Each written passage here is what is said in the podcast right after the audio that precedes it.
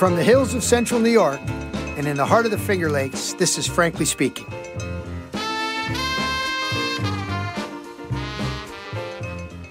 Raised in the mushroom capital of the world outside Philadelphia, Pennsylvania, Professor Mike Fidanza at Penn State Berks campus, with a courtesy appointment at the mothership in State College, is one of the leading voices in the turfgrass industry.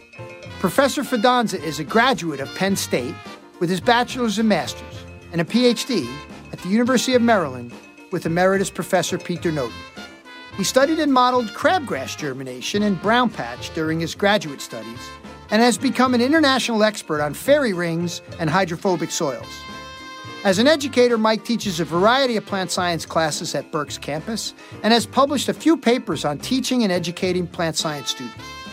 I know him for his effervescent personality and commitment to all those around him family, students, professional turfgrass managers, and fellow academics. What a joy to have some time to chat with Mike Fidanza.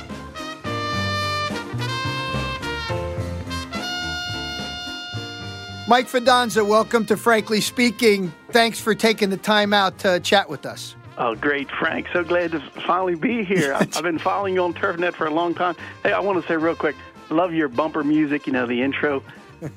great classic uh, jazz take on that song. I love That's it. right. Hugh Masekela, who we just lost this past year. Well, listen, speaking of the year of losses, there was a lot of turf loss uh, in your neck of the woods, what I would consider the mid Atlantic, uh, Philly, D.C., uh, Bermuda Triangle of turf, if you will, down there, Mike. Uh. The 2018 season is as tough a one for you guys I, as I can remember, with both uh, temperature uh, record levels and, of course, moisture at uh, you know build the ark kinds of levels down yes. there. Uh, what would you say so far, as we uh, approach the end of the season, was the biggest takeaway from this year?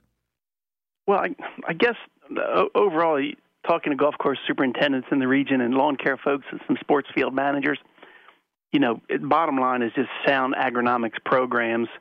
Um, think about the earlier part of the year. I remember uh, spring was really delayed. We had sort of this late winter. I mean, first of all, in this region, the Eagles won the Super Bowl, so I think that messed everything up.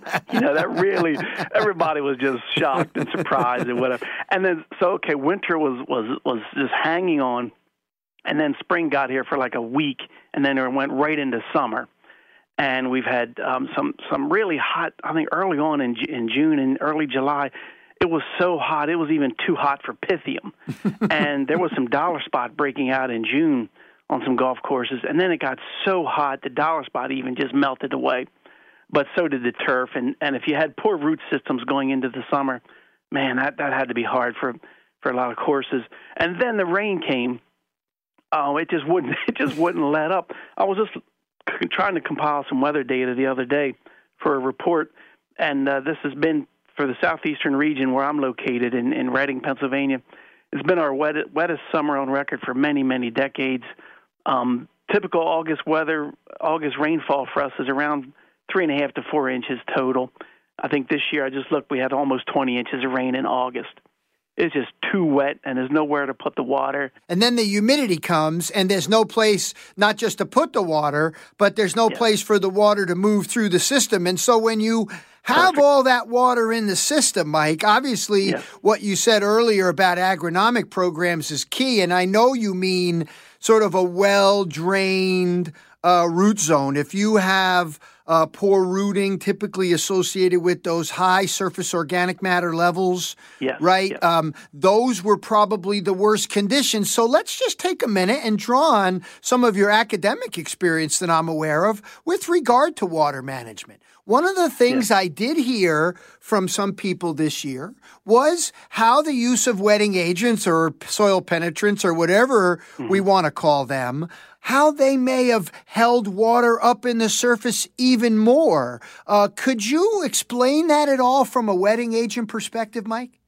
Yeah, that, that's a that's a difficult question to uh, to respond to um, in, in terms of trying to come up with a clear black and white answer. Yeah. um, w- scientifically, uh, th- these products are referred to as soil surfactants, but in the industry, we all refer to them as wetting agents.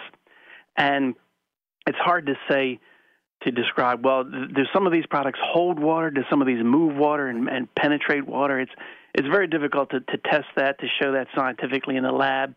Um, but the perception is is real that superintendents may feel that I applied product A and it seemed like I got better infiltration and water was moving through the system. And I applied product B, and it looks like it just held the water there and it just kept it moist in the surface. So that that's a challenge. Um, we've been working with some folks, uh, soil physics folks, to try to figure this out. But I think it's um, it's a it's a situation in my experience with these wetting agent products is superintendents uh, you have to find the one that works best for their for their system, for their sand-based greens, for their native soil fairways and what, what may work on one golf course may not work on the other. What may work on one green may not work on another green. There's there's so many products out there. Um, a, a, recent search, uh, working with a colleague, and I think we, we counted over 200 products, wetting agent products out there. Mm-hmm. And and uh, fortunately, or unfortunately rather, very few have scientific research or field trial data behind them. so yeah, so it's, it's so difficult. so I just want to go back for a second, Mike, because I know that you know you've traveled the world speaking on in a- academic forums. Uh, I've seen you uh, in pictures with uh, you know our boy Johnny uh, in Florida and and Stan Kostka. Um, pictures yes. at uh, soil physics conferences where you're thinking yes. about this at academic level. So you have the bona fides to speak of this. Do you honestly? Are you honestly saying that we can't show what these products do when people say hold water, drain water? We can't show that scientifically that that's mostly a perception? I think I think so. Yes. I mean there's you, you can you can test infiltration rates and you can test water holding capacities. And again, not not to throw these products under the bus because they're very valuable products. They're very, they're actually very useful in terms of water conservation strategies. Mm-hmm. Wetting agents are very very important um, really changed the game, I guess, since they were introduced many years ago. They become part of cultural pro- agronomic programs, fungicide right. program, wetting, uh, herbicide program, wetting agent program, water management programs. Right. And yes, with Dr. Stan Kostka there uh, and uh, and our buddy Dr. John Cisar, we've been going to these conferences trying to tap into these soil physics folks and trying to get some understanding on how how a water molecule can move through the soil. If these wetting agents, as, as you know, they sort of break the surface tension of these water droplets. Right. Some do that very fast, and some do that very slowly, and that might be where the perception is there, where water moves quickly through the soil, and water moves slowly through the soil. It, it may be that that's what's what's confusing us or tripping us up. Well, and of course, all of this is very much, as you said, dependent on two things that are maybe unique at each property: the amount of sand and organic matter matrix uh, percentages of each that you have at the surface, and yeah. and the way in which you water. I would imagine a a, yeah. a, a water manager that really pushes the envelope, uh, lets that surface dry, promotes good deep rooting by you know infrequent and deep irrigation practices that utilize that profile uh, to its full depth. Uh, that person that allows the soil to dry more at the top might be different than a push up green that struggles yeah. to sort of deal with the two inches, three inches of sand they've got on top of that layer that changes dramatically that they're always trying to aerify and break through. So I'm yeah. assuming that's what you mean when you say sort of it's dependent on how each person manages water. Those are two of a few of the factors that are critical.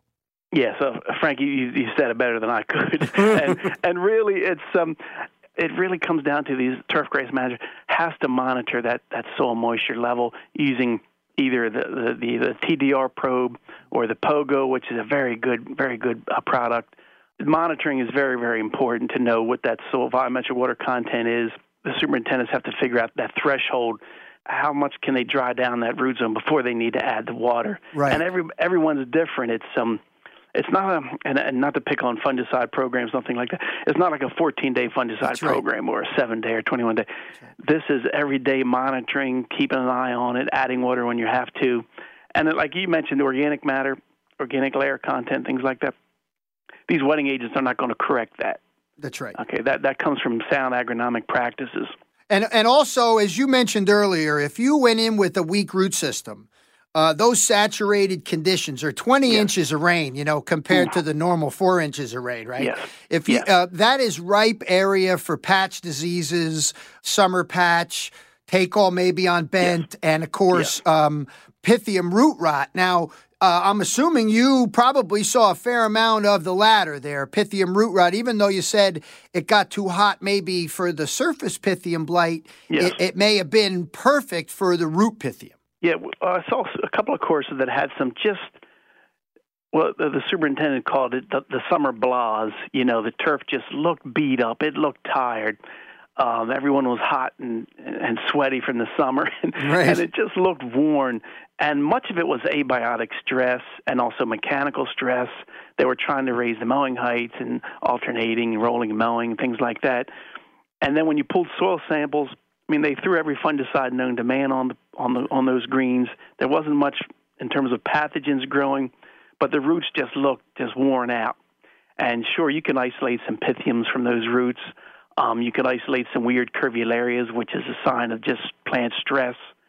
Um, but overall, I think it was abiotic stress, excess moisture, the heat, um, just the wear and tear. That's right. You know, we we're trying to count down to the days where we get some lower night temps. That that really helps turn things around. That's right. So, so the nighttime temps do help turn things around, and it's funny yeah. to hear you say exactly what we've seen here as well, and that is that the turf can't barely keep up with just the traffic associated with maintenance that yeah. you have to do to prepare your turf for play, whether it's sports fields or, or, golf courses or even lawns in some cases. When you get that amount of rainfall, those low areas don't drain. You try to run a mower through there and you start rutting it up, and now you're creating uh, more work later on. Now, the one thing that did seem to do well this year, Mike, is something that I know you've studied early in your career, and, and we have just given up in many parts of New York State and just said it's it's good to have a crabgrass lawn.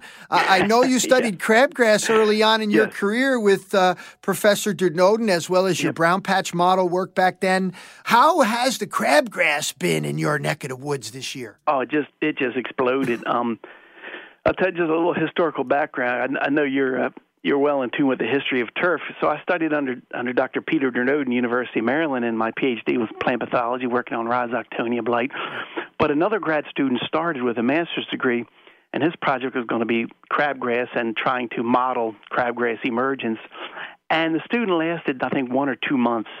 I'm not sure what happened. Uh, Dr. Dernoeden's a great guy. He may not be the easiest person to work for, but we love him. And uh, anyhow, so he left, and and and Dernoeden said, "Okay, Mike, uh, you're taking on his project too," which was the best. That was the best thing to do.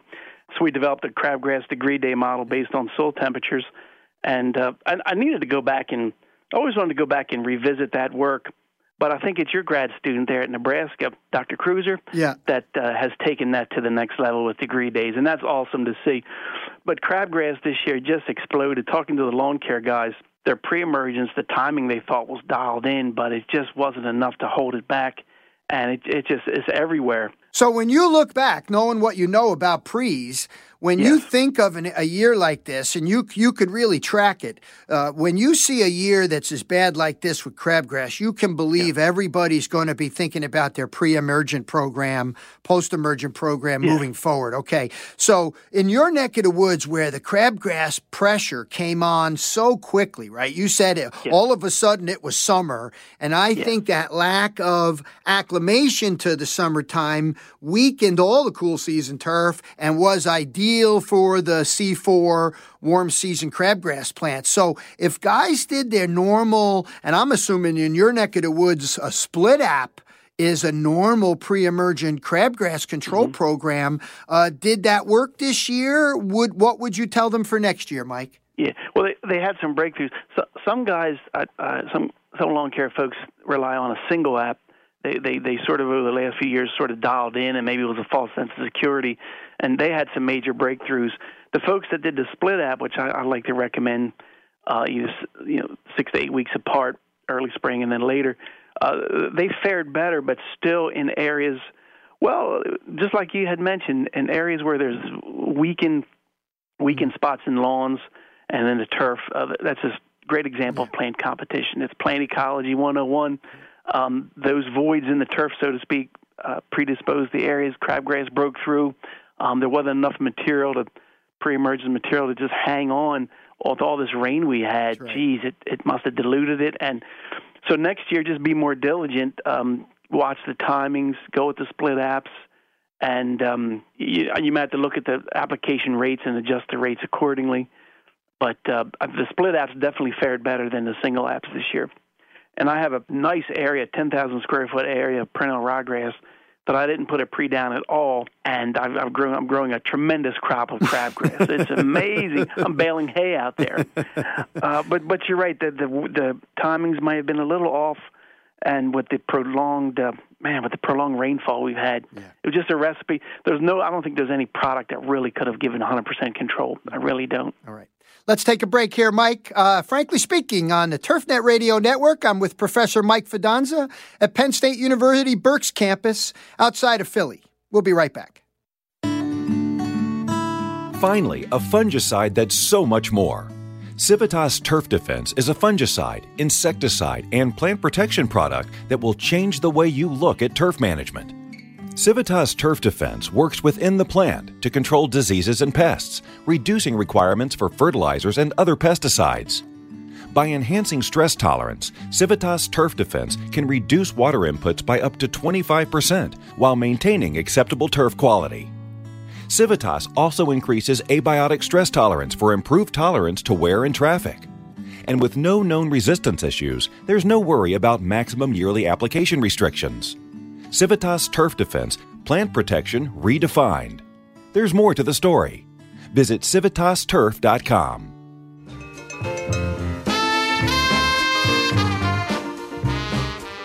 Welcome back to Frankly Speaking. I'm joined by Professor Mike Fidanza. Mike, listen, you've been busy, uh, I know, the last few years building a research and extension center at the Berks campus in Reading, Pennsylvania, one of the 20 satellite campuses for Penn State University. Uh, I heard you talk about that beautiful ryegrass, crabgrass stand you have there, which, you know, is ideal for those looking to do post-emergent weed control trials. yes. in the yes. Philadelphia area. Uh, see Mike uh, for, for those needs. Uh, but talk for a minute about uh, how you came up with wanting to do this. It's not like you don't have enough to do, brother. Uh, uh, how did you think about doing this, and, and how has it unfolded so far? I appreciate that, Frank. Yes, on a personal level, I've you know married. I have five children, two sets of twins. So I have very little free time. And uh, when I was hired here at Penn State, I was in industry from '95 to 2000, and I, I loved it. It was outstanding. Great opportunity though to come here at Penn State in 2000, and they said they wanted to to build a, an ag center here course, when I got here, they didn't have any money. They just said, "We need you to build it." So I had to, I had to figure out how to pay for it. And you know how it is in academics, Frank. You, I wanted to make sure I got tenure first. That was in 2006 before I moved forward on it. So after that, then I started moving forward on developing this center. We have about four acres of a, sort of a tree and shrub collection, a mini arboretum, and a small greenhouse. That's all we had. My colleague, Dr. Dave Sanford, is here, ornamental horticulture. After that, though, I started taking some land. We had about 98 acres of land that the campus rents out to a local farmer. And every year I've slowly been taking a little more land to add more turf plots. But I have to tell you, the, the only way I've done this, I'm going to be honest with you, is with industry support. Mm-hmm the reps from the different companies and the lawn care folks and golf course superintendents, they've all been very generous. Mark Kuhns there at Baltusrol, Penn State alum, had donated a triplex mower for me. Uh, these superintendents are very, very generous. There's been a couple of times, Frank, I'm going to be honest with you, where I wasn't sure I wanted to do this. Like, you got to be kidding me. I got to build this thing. But I got so much support from industry. And so right now it's 20, 25 acres. And the university last year, they finally fenced it in. I think they were afraid I was going to take more land than. Uh, and I have blocks of uh, ryegrass, bluegrass. I have uh, 30,000 square feet of fairway height bent grass. I work with the local Toro distributor, Turf Equipment Supply Company, for putting in irrigation, and we've had field day events where we we bring folks in, we we trench, we put in the HDP piping, so we make it an extension outreach kind of thing, and it's band aids and duct tape, but it's really moving forward. We're also working on um, getting a uh, actual par four fairway, tee fairway, and green. We're looking to install that. Is maybe the only facility that's going to have an actual par four Um, and the only way I'm doing it is industry folks are all volunteering to do this. Let me interrupt you, and because I know yeah. from listening to the story and building turf grass programs, uh, yeah. there's a couple of things that are important. Yes, you have such a vibrant uh, and wonderful personal life, but at the same time, much of your work, as I know, because I've seen your publications and and your efforts that you've put into teaching is the primary responsibility that you have there uh, in your sort of day job. And this yeah. work is, uh, I think, demonstrating a couple of things, Mike. One is your commitment to extension and industry stuff that I know everybody that works for Dernoeden uh, gets a strong sense of service when they do yeah. that. And I think the donations and things that you're getting are a sign of the great need that the industry has for unbiased land grant kind of science where you're not trying to sell them anything, you're not over promoting anything. And I think in a year like this, it would have been really good to have a fair amount of side by side plots, as much as we ask guys to do it on their facilities. Having yeah. a place where they can go and gather, network, and look at the latest research I tell you, Mike, it, it's a big yeah. need. I mean, guys like you and even Steve McDonald, who does it in the private sector, I, I think the whole industry has remained reliant on it as turfgrass extension uh, commitments have declined, right? I mean, this is filling a big need. Yes, it really is, and it's um, it, opened my eyes because I had I hosted four field day events this year. I've hosted a couple of last year. Uh, one was in June for the the sports turf folks, KAFMO. We've had uh, two events in, in July for industry, and then the third event in August was for the uh, Lawn Care Association of Pennsylvania. Um, next year, I'll have my uh, overall turf field day.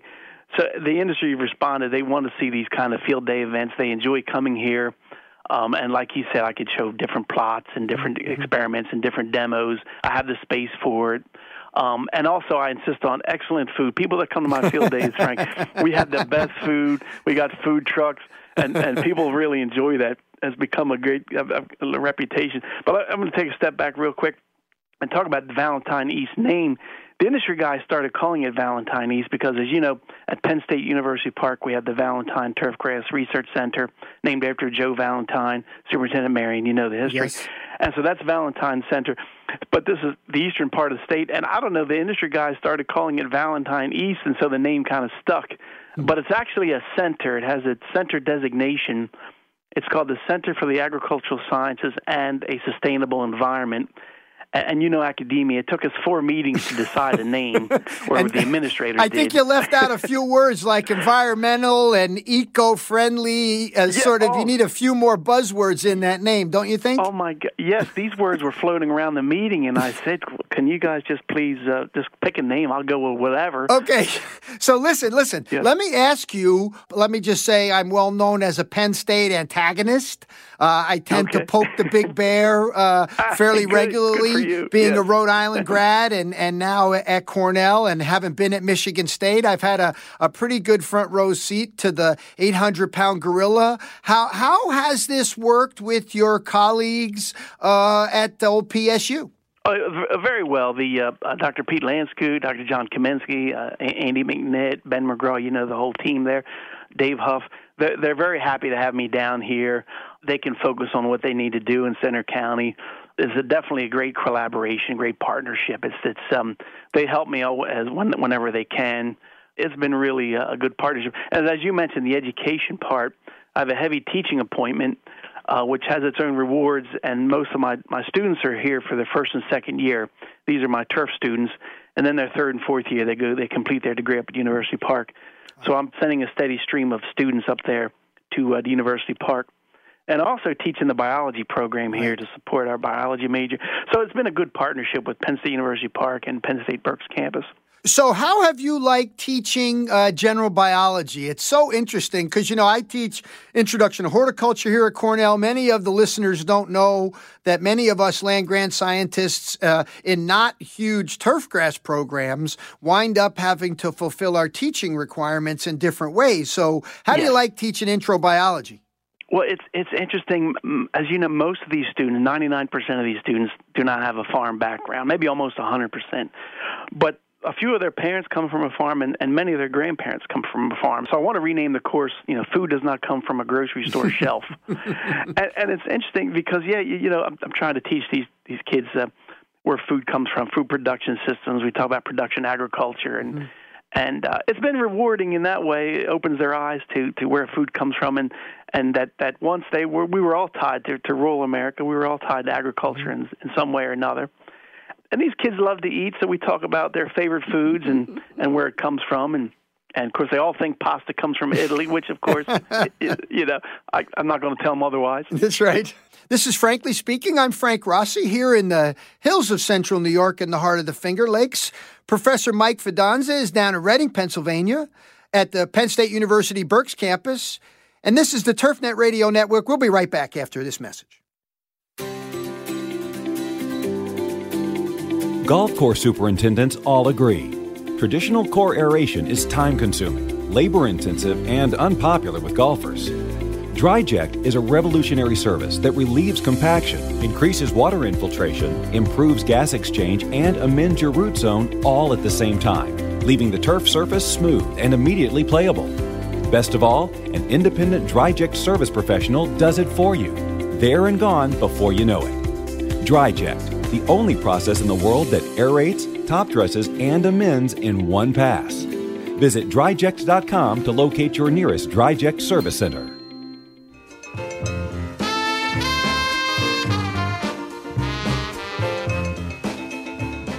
All right, Mike, it's so refreshing to hear you speak about the industry partnerships that you're developing down there uh, in Southeast Pennsylvania and the role that it's playing just for the industry, but also uh, your role in your career as a scientist in the land grant system and you're contributing in a variety of ways. And at the national level, you are our incoming chair for the crop science C5 division. We've got these odd de- designations, so you'll hear us talk about things like C5 for those listeners don't know what we're talking about. This is the collection of turfgrass scientists, both extension, research, and teaching, uh, that meets at the Crop Science Society of America every year. Uh, we've had Cal Bigelow on the show, Mike, and so now we're continuing that tradition with you. Um, what's it been like uh, so far to begin starting to think about leading this division? Yeah, thank you, Frank the uh, yes, the Crop Science Society of America. That's our big uh, scientific uh, organization we belong to. I guess it's it's our version of GCSA, if you will, and mm-hmm. and we have our big conference in uh, in November this year. It's in Baltimore.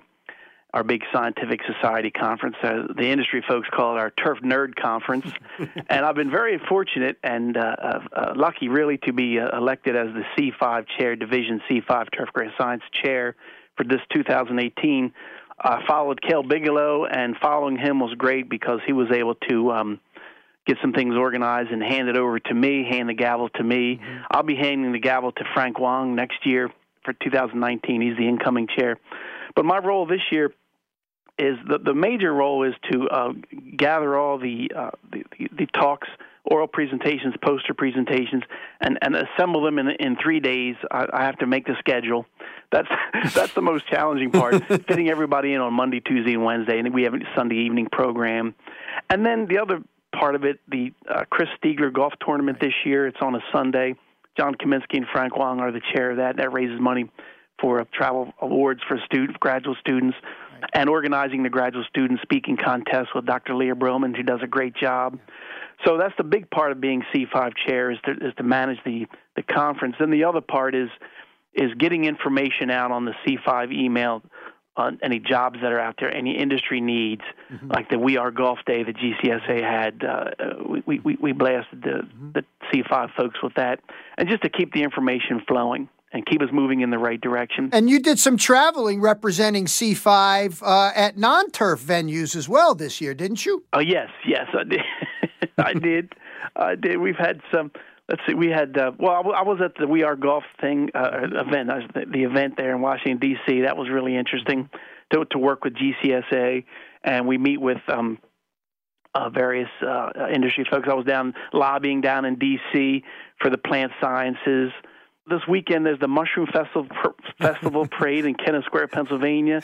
I was invited to be in the parade on that. Are you the Grand Marshal? You you ought to be the Grand Marshal of the Mushroom Parade down there in Kennett Square. For for many people that have no idea about uh, Kennett Square, Pennsylvania, and Mike's background, mushroom farming is in your blood from as long as you can remember, I believe. And yes. and uh, Kennett Square is in fact where a majority of the mushrooms in the United States uh, are grown. Yes, that, that's still true. I grew up there in Avondale, Kennett Square area. My father was a mushroom farmer. I grew up on a mushroom farm, and and I loved it. Uh, seeing this these, these mushroom crops just flourish from these compost beds. I thought this is what I want to do, and and I went to Penn State because if you want to study agriculture, you have to go to Penn State. Of course, that was you know if you live in Pennsylvania, that's what you did. That's right. And then when I got to Penn State, uh, I got my degree was in agricultural sciences. I met um, Dr. Don Waddington, yeah. Turf soil scientist, and he, he convinced me to stay on for get a master's degree and I learned a great deal from him, oh. Uh, research wise and soils wise and then it just I moved my career in a different direction, and Dr. Dernoeden had an opportunity for me to to go down to Maryland for a PhD. But that was my background. I was going to be a mushroom farmer. So now you're president of our research division uh, that we're hosting the meeting in Baltimore. And yes. so you had a chance to look at all the papers that got submitted. So you're probably a good person to ask how does the research and information look uh, for what, what we're going to be looking at in Baltimore this year? How would you characterize the sort of wealth and or depth and breadth of the knowledge that we're going to talk about this uh, November? Well, you know, it's the, the graduate student papers. About half of the papers are graduate student papers, and half are are from us regular academic folks and some industry folks, you know, professors and and scientists. And those graduate student papers are so insightful. They're they're doing the cutting edge work, and many of them are molecular based. Mm-hmm. And so we're really looking behind the curtain at the genetics behind abiotic stress. Mm-hmm. And, uh, you know, h- how can we manage turf to, to help turf overcome these abiotic stresses, and what's the molecular basis for that? So that, that seems to be an uh, interesting theme. And there's also more papers on cultural practices this year, which is good to see. And I'm sure there's a few uh, microbiome, uh, you know, microbial ecology papers coming as well. Yes. Yeah, we're starting to see more of that. The microbiomes, the phytobiomes, looking at the yes, the microbiology of the soil root zone. There's a lot more research headed in that direction. Um, it's really interesting to see what's going to come of what's going to become because I think the last several years the techniques have gotten uh, so much better to study the biology around the, the rhizosphere, the root zone really interesting to see what, what's going to come of that. We just need some really smart grad students working on it. That's exactly right. So, uh, a couple of things that are critical here, Mike, that I want to wrap up our conversation with. Oh, sure. For, first off, is the role that graduate students play. I just saw that your alma mater is starting three separate uh, endowed graduate student uh, fellowships for graduate students. Uh, how about a plug for the superintendents to support their land grant institutions graduate student education program. Oh yeah, that's very important. I know the the local chapters here have golf tournaments for undergraduate scholarships, and that's very much appreciated. Of course, uh, Turf Equipment Supply Company they have a scholarship here at Berks campus for students, but also we we need some funding for graduate students because that's really how we're going to move the the uh, knowledge base forward. And we're very fortunate up at University Park. I have to give credit to John Kaminski and Pete Landschoot and Andy McNitt for for putting their funding together and leveraging it with Penn State getting some matching funds mm-hmm. to to develop these three fellowships. One named for Matt Schaefer, one's named for Paul Latshaw, and one's named for Andy McNitt. And, and this will keep sort of perpetual funding that we'll, we'll be able to fund three grad students a year. That is so important. It'll allow guys like me to, to develop my ag center while I have graduate students doing the real work. That's you know right. I mean? That's right. That's no, right. It's really important to, to to move to move that needle forward. Like in a year like we've had, excessive rain, excessive moisture these superintendents want answers, and the only way we're going to get answers is by real research. That's right. So, so now as we wrap up, Mike, yes, you know your role as the representing us in C5 for the variety of ways that you do it and the tasks at hand.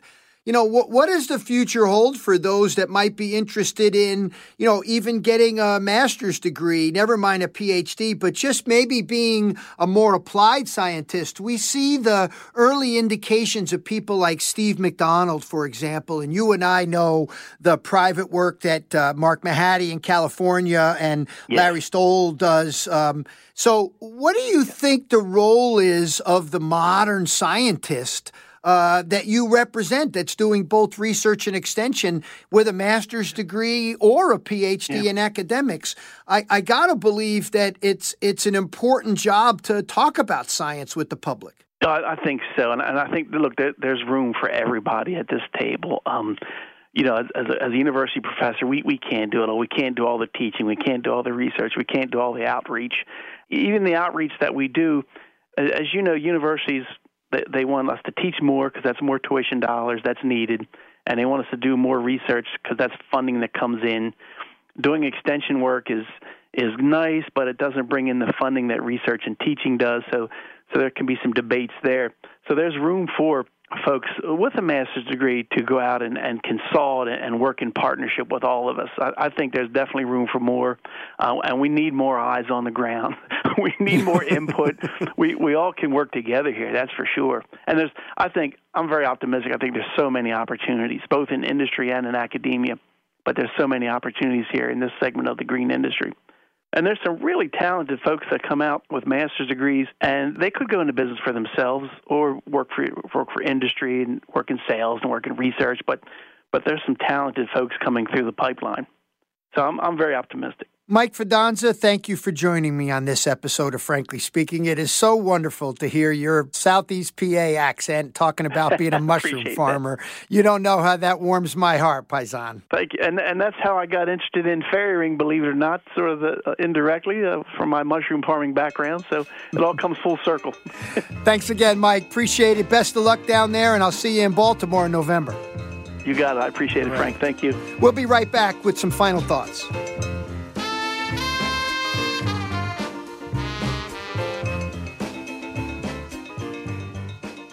Professor Mike Fidanza is among the most charming, engaging, and competent turfgrass scientists in the world today. Raised on a mushroom farm only to find himself a passionate researcher and educator around fairy ring organisms and the instigator of Frisky Fairy Ring Fridays on Twitter. Mike represents the modern turfgrass scientist with his full engagement in teaching the next generation of students, researching the challenges facing the turfgrass professional today, and representing the scientific community in policy and government affairs. Always with a smile, a handshake, and a can do attitude. Thank you for joining me on Frankly Speaking. I'm Frank Rossi.